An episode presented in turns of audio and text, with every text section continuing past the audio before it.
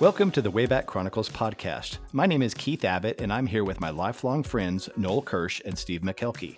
In the Wayback Chronicles, we discuss everything that's happened from 1970s to the present. And the great thing is, we're talking about 1978 right now, and what a cool year so far. So we've talked about music, and mm-hmm. you know, Keith, do you still have your bell bottoms on?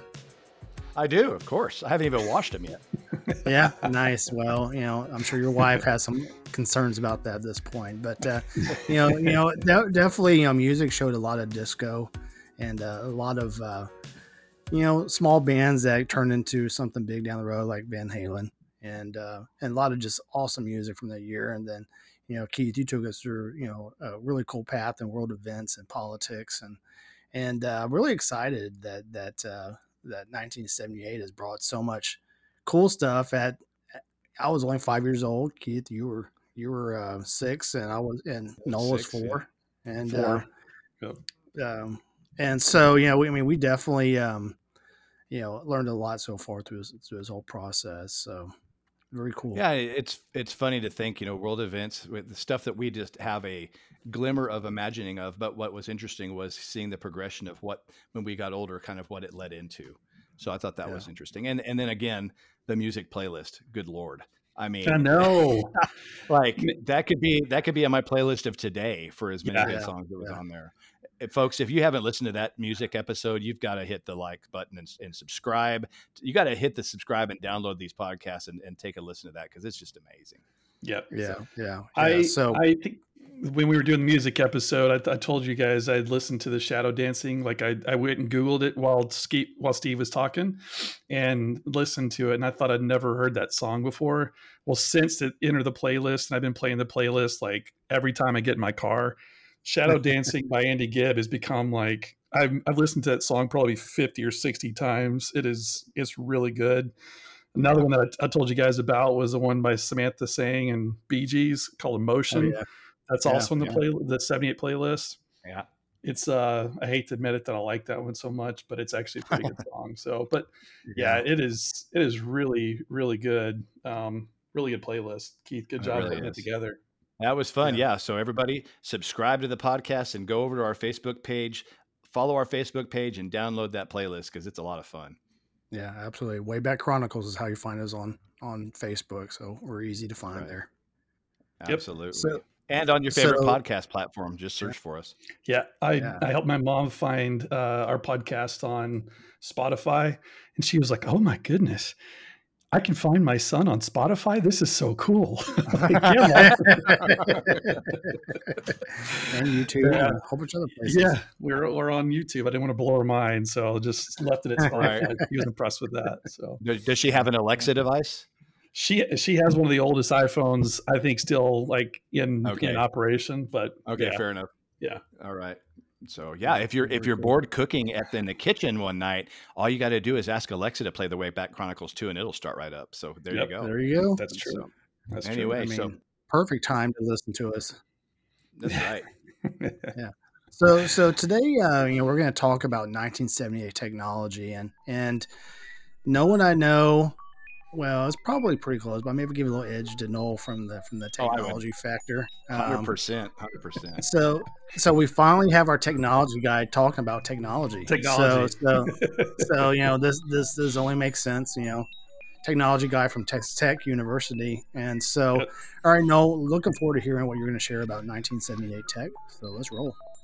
Well, I have done quite a bit of, of uh, research. I think um, I've had couple weeks here since the last time we recorded. And so i've had a little bit of time to do some research and i kind of dug in pretty deep on a few of these. There's 14 items on my little spreadsheet here that i put together and um, i'm hoping that i can cover this and do it some justice because 1978 technology when i when we first were doling out the um, categories or different uh, topics i guess for us to go and research and i got technology i'm like wow this is going to be pretty dull because you don't think we think 1978 at least me i was thinking 1978 don't really think technology but Mm-mm. i'm going to bet to blow your minds i think on a few things it certainly blew mine when i started awesome. researching and digging into this but okay so in 1978 a technology that you guys use I guarantee you probably use this today. If you had food delivered to your house, it was used. If you had Amazon that delivered something to your house, they use it. Um, it's on your cell phones. It's used by your cell phones, and I'm going to give you guys uh, give you guys a guess as to what this technology is. But it started in 1978. Any guesses? I'm, I'm going to guess GPS. That's exactly right. Steve, Steve cheated a little bit, uh, but yes, it is, G, it is GPS. So the very first, I totally screwed that one up. Yeah, you did. That's okay. That's, that's why I just kept my mouth shut right then. I'm like, in 1978 gps technology got its got its first that's when it first came onto the scene so uh, you talk about some technology that has had a major impact on our on our world and on our society. It started in 78 so it's pretty cool. So in 78 they launched the first gps satellite. It was an experimental satellite at that time um, and it, extab- it established the first gps system. Going way back to 1957 the russians launched sputnik. Two American physicists were monitoring the radio signals being transmitted by the satellite, and they figured out that you could use something called the Doppler effect to determine the satellite's position in space. So, another nerd asked these two nerds if they could figure out how to reverse the calculation and basically figure out their position on Earth by calculating their distance from a signal transmitted to the satellite. So, when Sputnik was up there, they were like able to figure out like the satellite's position and all they did was they just reversed the calculation and used the satellite's known position and transmit a signal and it came back to them and by that transmission they were able to figure out where they exactly where they were on earth so that was at that time in 1957 was kind of the theory the very beginnings the birth of gps That's and wild. so from 1957 to 1978 they did a lot of research and a bunch of nerds got together and they were figuring out how to you know how to do this and they were starting to understand how this technology could be used. And the us military really started in 1972 conducted flight tests of gps receivers over the white sands missile range basically using kind of pseudo satellites that were not actually in orbit but they were actually just hovering in the air. Um, and they were basically able to um, test having satellites in space and doing this kind of GPS technology basically in our atmosphere was kind of what they did back in 1972. then from 72 to 78 is when they started building the satellites and developing this plan to put satellites into space. And so they did that. And then by 1985 they had all the they had 10 of these block 1 GPS satellites launched into space and the GPS concept really came into full effect. Basically, they had all the technology in place they needed to actually do GPS as we know it today. Um, Ronald That's Reagan, so cool. yeah, yeah, yeah I thought it, I thought it was really cool. It was originally devi- designed to be used strictly by the military, and in 1983, a Korean 747 commercial airliner veered off course and flew into restricted airspace above Russia and was shot down killing 269 people on board the aircraft.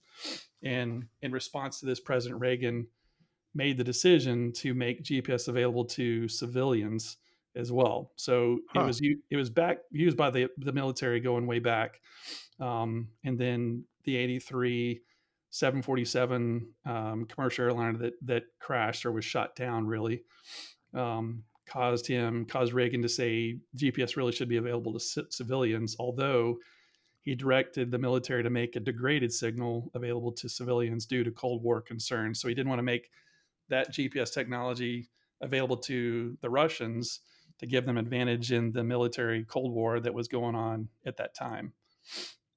Yeah, that make, that makes sense. And yeah, I, I tell you, I, I really appreciate GPS. And, and as you were talking, I'm thinking about well, how often do I use it? Well, probably mm-hmm. more than I realized. I mean, I use it today driving around yep. town. But my favorite part about GPS is whenever Amazon notifies me that they're 10 stops away. and and and uh and like I can't wait to like you know track it, see where they're on the map, see how much closer they're getting. And of Yep. course, whenever they get to my house to deliver, I never want to be over eager. So, Yeah. so I wait for the driver to put it on the front porch, then get back in the car, and then I go grab my package. I mean, thank God for GPS. So, you, you don't know, want be, uh, you, you don't want the Amazon driver to think you've been sitting there wait what you know stalking him as he drives down the yeah, street yeah, basically yeah, not that yeah. I guy. mean, it- it's only coffee filters. How can I be that excited? But uh, hey, yeah it's funny it's funny but um Well, I'll, I'll tell you. So here's something funny. Here's a little side story to this, right? So Mhm. we were going to our camping trip a couple of weeks ago, and here, here's here's how Steve is dependent on the text messaging Amazon system, right? So we were trying to make this wiffle ball golf game that we were going to play in the campsite that went over like a lead balloon, by the way. So anyway, but so so we figured out that it wasn't going to make it to my house on time because I live in the sticks, right? So we had it Amazon delivered to Steve's house. Well, like it was delivered and it had been there, and Steve's like texting me like, "Hey man." When are, when are the wiffle balls supposed to get here? And like I pull up Amazon and there's like I take a screenshot of the picture that shows that it's at his doorstep, and, and I send it to him like it's there, dude. So, so that's, that's how dependent he's gotten on his tracking. Like Oh, when yeah, I send it to yeah. him, he has no idea. You know? yeah, yeah, yeah. I'm useless. My brain, my brain's dead now thanks to GPS. yeah gps Right. has replaced a small part of everybody's brain at this point Agreed. so. Totally, But- totally. just imagine like if you think back to like the early days of like domino's pizza when they delivered pizzas to you for you know and then thir- under 30 minutes or less like they did that without any gps directions back in the day i mean that's pretty amazing I I Um, just am I'm I'm dumbfounded at taxi drivers in big Oh, cities. yeah. No How in the world did they Yeah. do that? You Yeah. know, Yeah, crazy. Yeah, Well, they so back in '89. Well, so okay, so I'm gonna kind of fast forward a little bit. So they, um, the U.S. government launched more like next generation GPS satellites between 1989 and 1990, and then the Gulf War 1990 is the first war that used GPS. And so, but the GPS like equipment, and I've got pictures of this to show you guys. Um, but the GPS equipment was pretty big. Like it was not like the portable. It was basically like the size of a laptop or a little bit bigger. And so like they had these GPS units that were inside inside the Humvees, and then like a like a like an ice maker size, you know, like a freestanding ice maker size was the size of the GPS units that were used in like the ships and stuff like that. So that um, started off a project to create a handheld GPS unit um, which was completed by uh, 1995. GPS was was declared, you know, basically, well, they developed a smaller handheld unit size that was small enough to like fit inside, like inside your palm, basically. Um, and uh, so in 2000, President Clinton issued an order to make the the same signal that was available to military available to all citizens, and that's really when it became like a thing for citizens was in by that order in 2000 and in 2004 qualcomm successfully tested gps technology portable enough to fit into a cell phone. So in 1995 was like when the TomToms came out and things like that Yeah. that gps signal was not that great but it was still a gps signal. Um, small enough to fit into your car. I had one. Yeah, me Um, too. yeah, it was it was still very primitive uh, back in '95, and then in 2000 it took a leap forward when Clinton made the same signal that the that the military was making available to everybody, and then it became basically small enough to fit inside a, inside a cell phone in 2004, and the rest, as they say, is history. So, but it all started in 1978. So GPS, Wow. Yeah, big deal. big deal. Yeah, for sure. So It's almost it's almost worth talking about on two podcast episodes, don't you think? yeah, yeah. I mean, I'm having a little deja vu, maybe. I don't know. Yeah, I so- remember when I, I said that and I said it and I was like, oh crap, that's technology. hey, but you know, the, the fact that two presidents helped forward that yep. in- Yeah. into modern use totally made it a world politics and world events.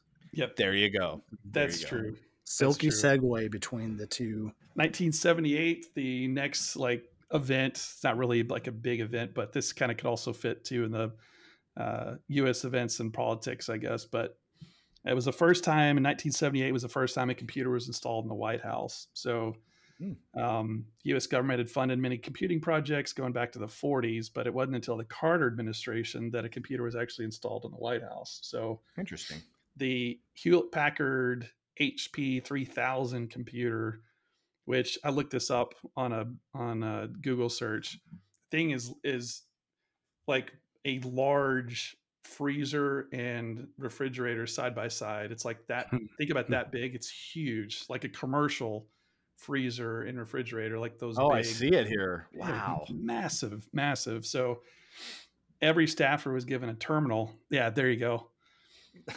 Yeah, oh, wow. it, yeah, it's huge. So every staffer was given a terminal to access it because they couldn't have these big refrigerator units at each yeah. desk. So they all just connected to it, and all the computing was done on the big refrigerator thing. But that's what it was. And then they acquired a Xerox Alto printer, um, and the the the printer is equally ridiculous, but that's really pretty much what they use it for was printing stuff off, printing memos, things like that. It was pretty pretty early early days, but I thought that was dot matrix available or what? Yeah, pretty much, pretty much. but I thought that was kind of uh, kind of interesting. But that's cool. Yeah. Yeah, I bet I bet that computer threw off some heat.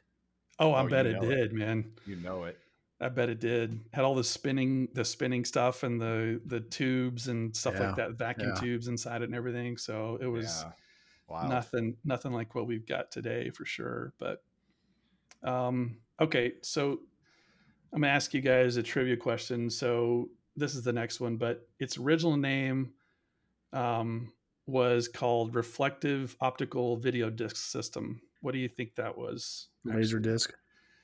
Yes. Later, it was known as Disco Vision. Was what they oh, originally oh, wow. called it. Was Disco Vision back in 1978, but it was later known as Laser Vision, and then after that was known as Laser Disc. But Disco Vision, Disco Vision was what it was the name it was first released under in December 1978, and it was only released in one market, Atlanta, Georgia, which huh. don't ask me That's why. Yeah. It was it was it was released only in Atlanta, Georgia, but the player itself costs seven hundred dollars, which in nineteen seventy eight dollars and today's dollars that's twenty three hundred dollars. That's pricey for a laser disc player. That's so pricey. This was not widely used by a lot of people, but um, yeah, I want to guess what the first movie to be released on Disco Vision was. It just came out in seventy eight. 78. Wow.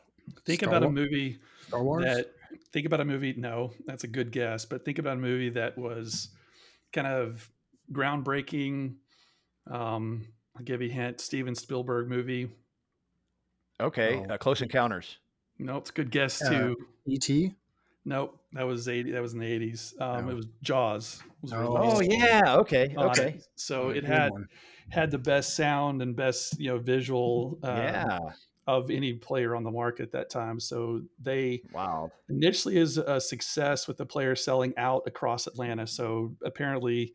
Atlanta was scooping these things up left and right. Um, and then it did move on to other markets after kind of the success. It was tested in Atlanta, and then it moved on to other markets. But um, it was entered laser. Then in that it went through a name change. Laser disc was introduced by um, MCA and Philips, and then um, it uh, basically it was offered as like the better audio and video quality than than anything else on the market, uh, but it was so expensive that um, it never really took hold, uh, right. and it it did gain significant popularity in parts of Asia, but um, it was kind of the forerunner to the CD and DVD. So they kind of took that same technology took the technology that was good for the audio part and DVD part, I'm sorry, the video part, and then use that same technology to, le- to release what we know today as the CD and DVD. But again, that was the first time that was ever released was in 1978. So those, those things were record player size. Yeah. yeah. yeah. Massive. They were huge. And they're right. two two sided too. So like between yep. in the movie, the movie would stop and say flip over and you had to flip it over just like a record. Yeah. So yeah. I remember a kid in my neighborhood had had one one of those, and and remember the father always talking about how expensive those discs were. Oh yeah. And so like you, yeah, I don't remember seeing anybody that had the laser disc system that had a lot of the actual disc, just because right. of the price. So yep. probably yep. why they quickly disappeared. Yep. Yep. That's for sure. For sure. Yeah, I don't know that I would have let my kids be flipping around a disc that costs that much. You know, like you just scratch it and be like, "Do not touch that. I will break your face off." But Yeah. anyway, I thought that was kind of cool. Um, so this is uh this is the next one. So Texas Instruments Inc. introduced the Speak and Spell in 1978. It was Love a thing. oh man, totally. I don't know how many times, how many hours I wasted playing with that thing, and um, we have friends that can do the Speak and Spell voice, and I don't know if I want to try it, but um, I've we have a good friend of ours, and we won't say his name on the podcast, but y'all know who I'm talking about that can do the Speak and Spell voice. It's so funny. The But awesome. initials SB. that's the one. Yep, That's the one. I used to crack up like, "Hey, say this, say this." He'd say it. Oh my gosh, he had that voice down perfect. Oh but yeah, totally. I thought it was kind of interesting that it was really started by Speak and Spell technology. It, they weren't trying to create a toy at that time. They were using technology that was used to, um, like, basically it was it was used to be an electronic duplication of the human vocal tract on. Um, basically to kind of help people that had like medical conditions where they didn't have their own voice, so it was kind of used as a substitute for that. Um, and then Interesting. it was using what's called LPC or linear predictive coding, um, which is the the precursor to the voice over IP technology that we use heavily today. Um, so this all started back in 1972. A bunch of you know engineers uh, were really working on technology again, like the the linear predictive coding that became um, really kind of the technology behind voice over IP or VoIP uh, technology that we use today for almost all of our phone systems these days. So the um, thought that was kind of interesting, but it started. It was kind of technology they were using, and then Texas Instruments was like, hey, you know what, we could do this to like make this toy that could help teach kids how to speak and spell. So that's what they. That's what That's they cool. did. But I didn't know that story. Yep, thought that was kind of kind of cool. But development began in 1976 with an initial budget of twenty five thousand dollars, which is a pretty big budget if you think about it. I don't know Yeah. what that is in Yeah. today's dollars, but that's not a small budget. But Mm-mm.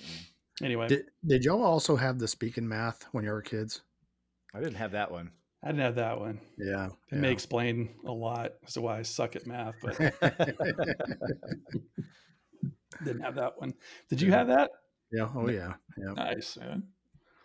Um, we kind of have a couple. The next ones are kind of a couple medical. Um, there was a lot of medical technology breakthroughs in 1978. So the first one, which is by far the biggest one of the two, um, was a the very first test tube baby was born in named Louise Joy Brown.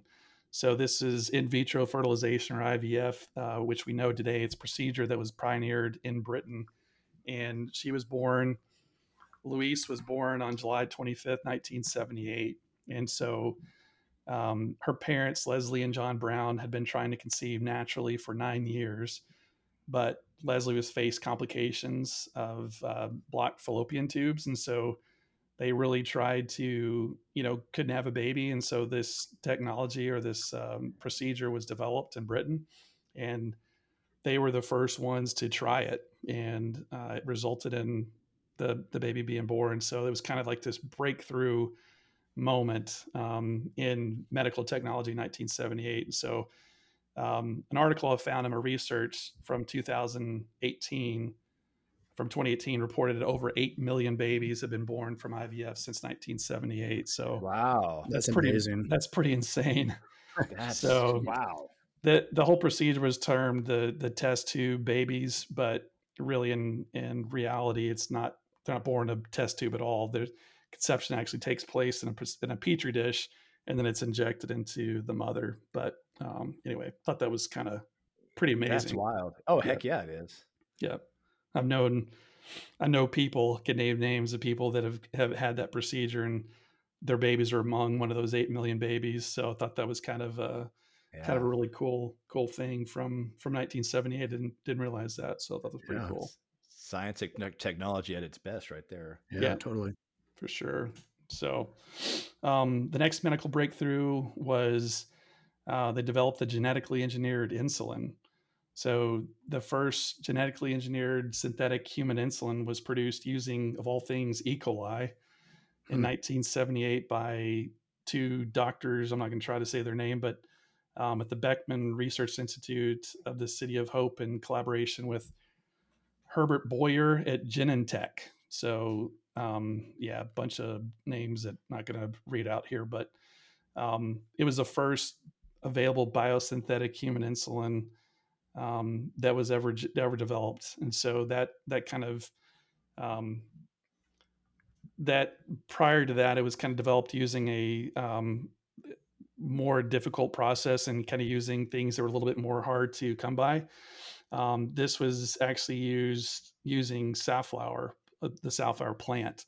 So they were using that to kind of develop the um, the insulin and stuff. But anyway, kind of cool. It's it, it that that right there is an amazing story that you can take down a rabbit hole. I mean, oh yeah. I just just the whole race against time, a small company that created this um, with a group of scientists, and you know there were other companies that were huge that were trying to compete with that and i just mm-hmm. i think that you know, there there are some instances in our show that i go back and i think that deserves its own time and i think that's one of them yep so that was pretty, pretty cool impressive. pretty yeah. cool um this next one um i, I kind of really nerded out on this one so i had plenty of time you guys are texting each other i can tell so no we're not i'm, I'm, I'm, I'm playing with we had we had deja vu uh, again on the insulin story. really? yeah. I've got a bad memory, man. I don't even remember that. I mean, it's like you've had nothing going on. All right. Yeah, yeah totally. y'all, um, y'all both delivered it beautifully. It's a nice job to you both. All right, Space Invaders was invented in 1978. It's the it was the first like shoot 'em up arcade game developed by Tomohiro Nishikado.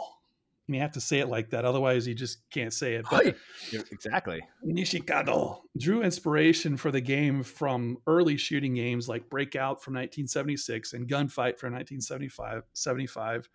Um, he also thought this was interesting. He drew inspiration from War of the Worlds and Star Wars, and an anime film I've never heard of called Space Battleship Yamato and so the game, the Space Invaders game, set many first in the video game industry that that shaped the way videos are game video games are developed even up to today. So like it was prior to that, there was a timer on most games. Like Breakout was like a timer. You like you only had so much time to do play the game.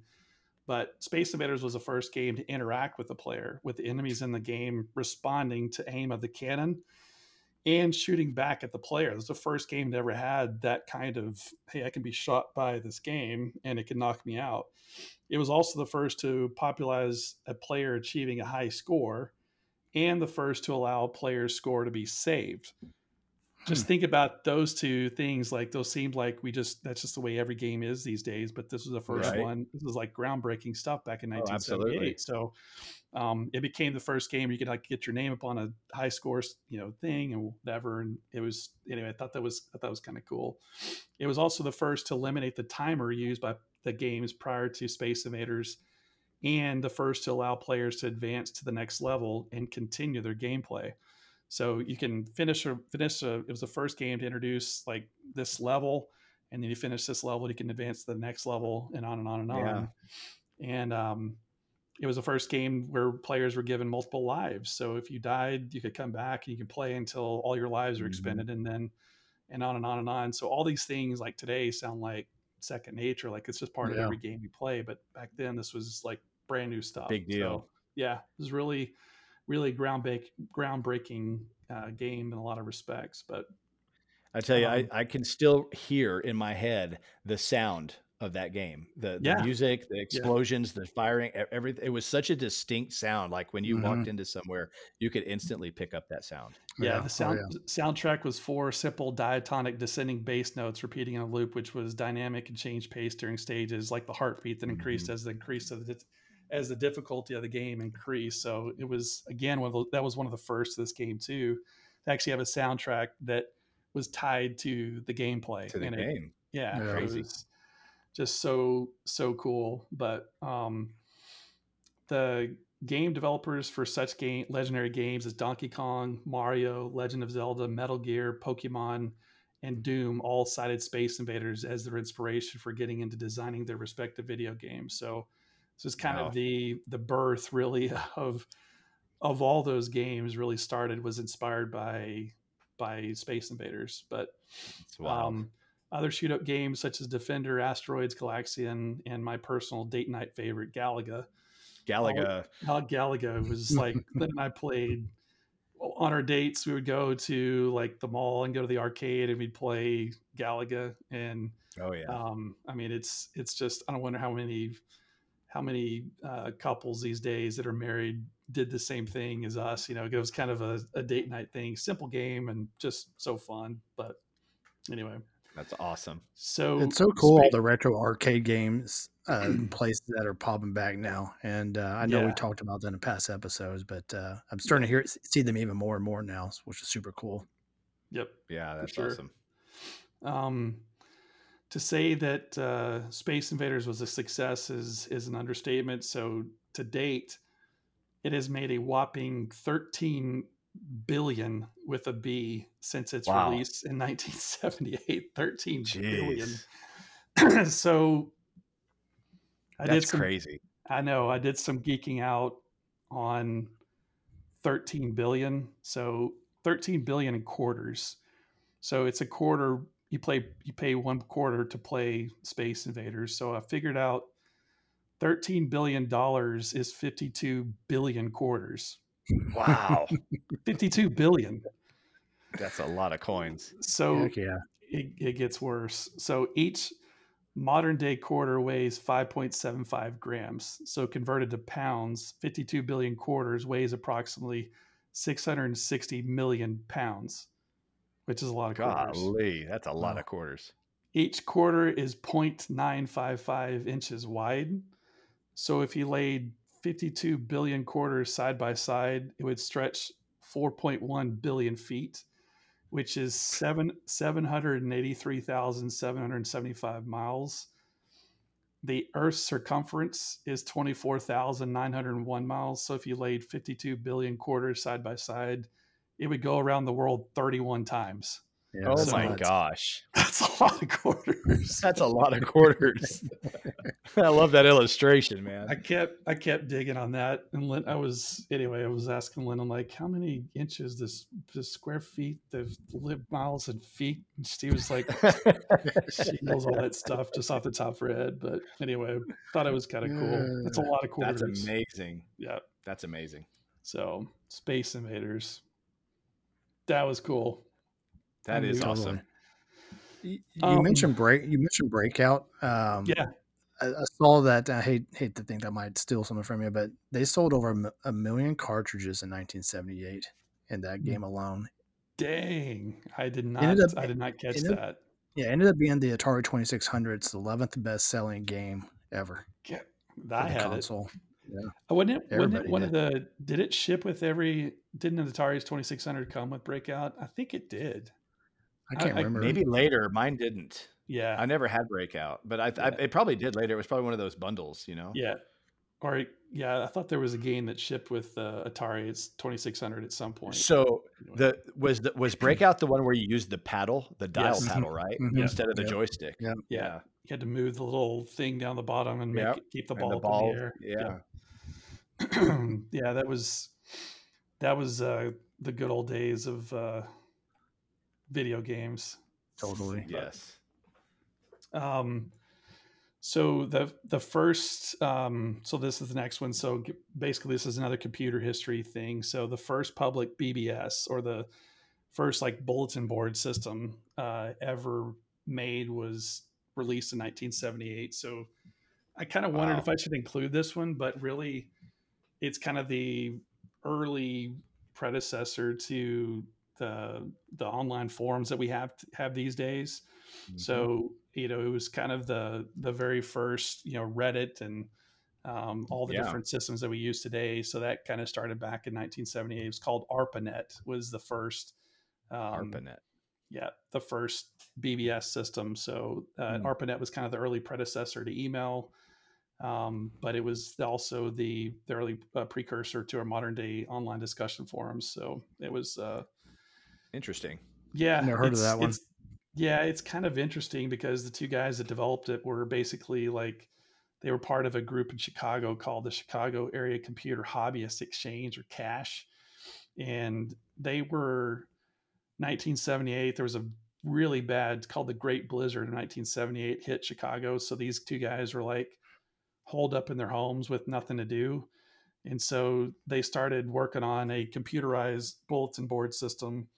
They called it CBBS. And the system came into um, existence through basically these two guys kind of created a, a computer that um, had a local use a local phone line to establish a connection to other computers and they allowed other people to connect into those computers you know through the phone line post a message and then disconnect. So you could only have one person connected to the line at any one time. So they would call in a person would call into the bbs post their message disconnect and then the other person would connect and they would see the message and respond to it. So as a one person in, and you could wait for hours and hours and hours and get busy signals until somebody disconnected from it and you happen to grab the connection to the to the oh, computer oh, wow. to post your message. That's so crazy. Was, yeah, there was. They said they kept the count of callers and they had 20, 253,301 callers uh, called into that system before they finally retired it. But yeah, it was wow. You talk about early early goings, but um, just two guys bored out of their minds like hey let's create some way for us to communicate with each other. Um, and that's so cool. they that's what they did. They came up with the the uh, online bbs but pretty cool. That is wild. Yep yeah. The next item is the um, email actually started in 1978 so obviously technology that we still use today big big technology that we still use today. Um, there's a lot of controversy about who the inventor of email is. Actually, there's kind of two different answers depending on who you ask. But um, there was a, a, programmer called Ray Tomlinson um, that claims that he created the text mess text based messaging between company computers through a network called ARPANET in 1971 was kind of the mm. the, the first email using air quotes here and then meanwhile, a person, a guy named V.A. Shiva, woo, Indian last name, can't pronounce that. He built an electronic messaging platform in 1978 when he was 14 years old, basing it off the internal communication system at the University of Medicine and Dentistry in Newark, New Jersey. Uh, when he was at 14 years old. At 14 years old. So, God, what a nerd! In 1982, the Ayyadurai, the Shiva Ayyadurai, the Indian uh, name, was awarded the copyright for email, but still disputes today over who the true inventor of email was. But it started, that was kind of in 1978, was when he really kind of developed this platform. And then he ultimately was given the patent for email, but it started in 1978. So wild. Yep. That's wild. For sure. So, then my last two, I'm going to kind of bundle these together um, just in the interest of time, but um, I'm using a spreadsheet. So this was the very first spreadsheet that was ever released. It was called VisiCalc. It hit the mm-hmm. market in 1978. Um, it uh, to that day was you know spreadsheets use a whole lot of computing power, and so this was kind of like the first one that was used for like personal or business computers, and um, didn't require massive volumes of computing power. So it's kind of what made VisiCalc like big in, in the marketplace. Of course, it's been replaced. And then the other thing was WordStar was the um, word processing application. Um, WordStar was used by um, a lot of people. It's kind of like the first like Microsoft Word back in the day, and then it got replaced um, really because it just didn't it didn't adapt. Like it, they didn't release a, uh, a good volume or a good uh, platform for like Windows, and so they kind of got left behind in the dust whenever Windows kind of came on the scene. But mm. um, yeah, there's thought it was kind of interesting the first spreadsheet and then the uh, word processor prior to word their word processor, it was just a lot of electronic typers, typewriters, and things like that. That was really kind of the early goings of the word processor. But um, these two things kind of released. But I actually remember WordStar because if I remember right, it was a uh, one of my parents' first computers was a Texas Instruments computer. That actually had little cartridges Yep. that went went in for like a twenty six Atari twenty six hundred. But I remember my mom typing our the Christmas letter on and WordStar and printing it up on the dot matrix Really? printer. no we- way. yeah, of course. Yeah, we we thought we were cool because we had to type Christmas letter. So Yeah, it was. Uh, uh, yeah, that was kind of a kind of a cool transition that was taking place between the early '70s, where it was all typing and typing, and then WordStar came on the scene, and it was heavy. If you like to use like commands and things like that, like the command prompt, if you ever use like if you ever use DOS and stuff, mm, it was heavy command prompt. Um, and so if that's what you like to do, then you could use WordStar. Of course, when Word came on the scene, all those word, you know, all those entering commands and stuff went away and it just have like menus and stuff. So that's they they're executing the same prompts and things like that in the background, but you, it's it's done by a GUI, so a, a Yeah. graphical user interface now. So it's just different. Yeah. But So you know, it's sort of funny as, as you think back to technology. You know, forty five years ago. So, um, know, we're like, man, that's not. I mean, that's not. I mean, that's not that amazing. But in the moment in 1978, where the world was technologically, that was some big stuff right there. That's a, some sure. breakthroughs. Especially the GPS and insulin stuff, which you Yeah. know, we brought up twice. So Yeah. it was so amazing. It should have been talked about twice. yeah, it we might talk about the next episode. Just really emphasize it. We, we should. yeah. We should. That'd be awesome. Yeah. every every episode from now on, no matter what year it is, we talk about insulin and GPS. I love it. I love it. wow. But I mean, even even Yeah. spreadsheets and, and word processing. I mean, know. we, we, we think insulin's a big deal, but I mean, what office in this world isn't using one of those right now? yeah, I mean, that's sure. crazy. yeah, I mean, yeah. Wild. Every it's it's what I was trying to do is I was trying to find technology that that we have today that was rooted in 1978. So yeah. if you look at technology, I mean, it's it's a it's a pyramid. So older technology is kind of at the lower lower part of the pyramid, and then it moves on up to the top of the pyramid, which is what we have today. But it's all built on older technology. It's kind of at the lower part of that pyramid. So 78 is kind of at the lower, maybe middle part of that technology when it comes to computers or when it comes to video games. It's at the very bottom tier of that of that technology chain. But yeah, it's pretty pretty amazing. So Yeah. That's awesome. Thanks, Noel. that's Yeah. good stuff, Noel. That was awesome. enough Wow. quarters to go around the world 31 times. 31 that's, times. that's a lot of quarters. I appreciate you taking the time lot. to do that math because Yeah, I now had two. that, that really puts it in perspective in its own little way. So that's that's cool. a that's a lot of quarters. That's a 600 good visual. 660 million pounds of quarters. That's that's just a lot. So, yeah. That's amazing. Yep. Uh, and, and to think something that simple, I mean, to our to our knowledge, would make that many billions of dollars. It's like, what can we come up today Yeah. that in 40 years will be worth billions? That's so simple in our minds, but Yeah. you know, revolutionary. It's just it's amazing to think something like that would happen. for Crazy. sure. Totally. Uh, good stuff. Good stuff, Noel. Thank you for running through that 78 technology with us. That's awesome. You bet. So what do we got? What do we got on the next docket, Steve? So next docket is going to be uh, a little bit of mashup. So we're going to talk. Uh, the three of us are going to tag team uh, TV and movies.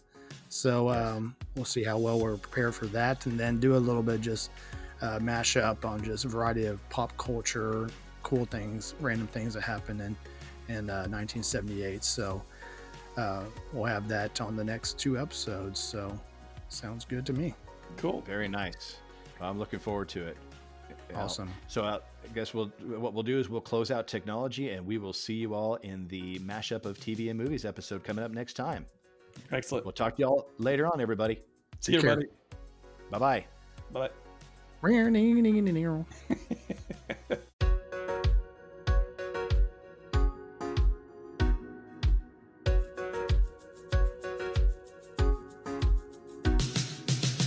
Thanks for listening to the Wayback Chronicles. All shows are written and produced by Noel. Keith, and Steve. Massive thanks to those who made these memories possible for us through the years. All songs, sounds, and effects have been attributed in the comments section and through links listed on waybackchronicles.podbean.com. We look forward to taking you way back again in the very near future.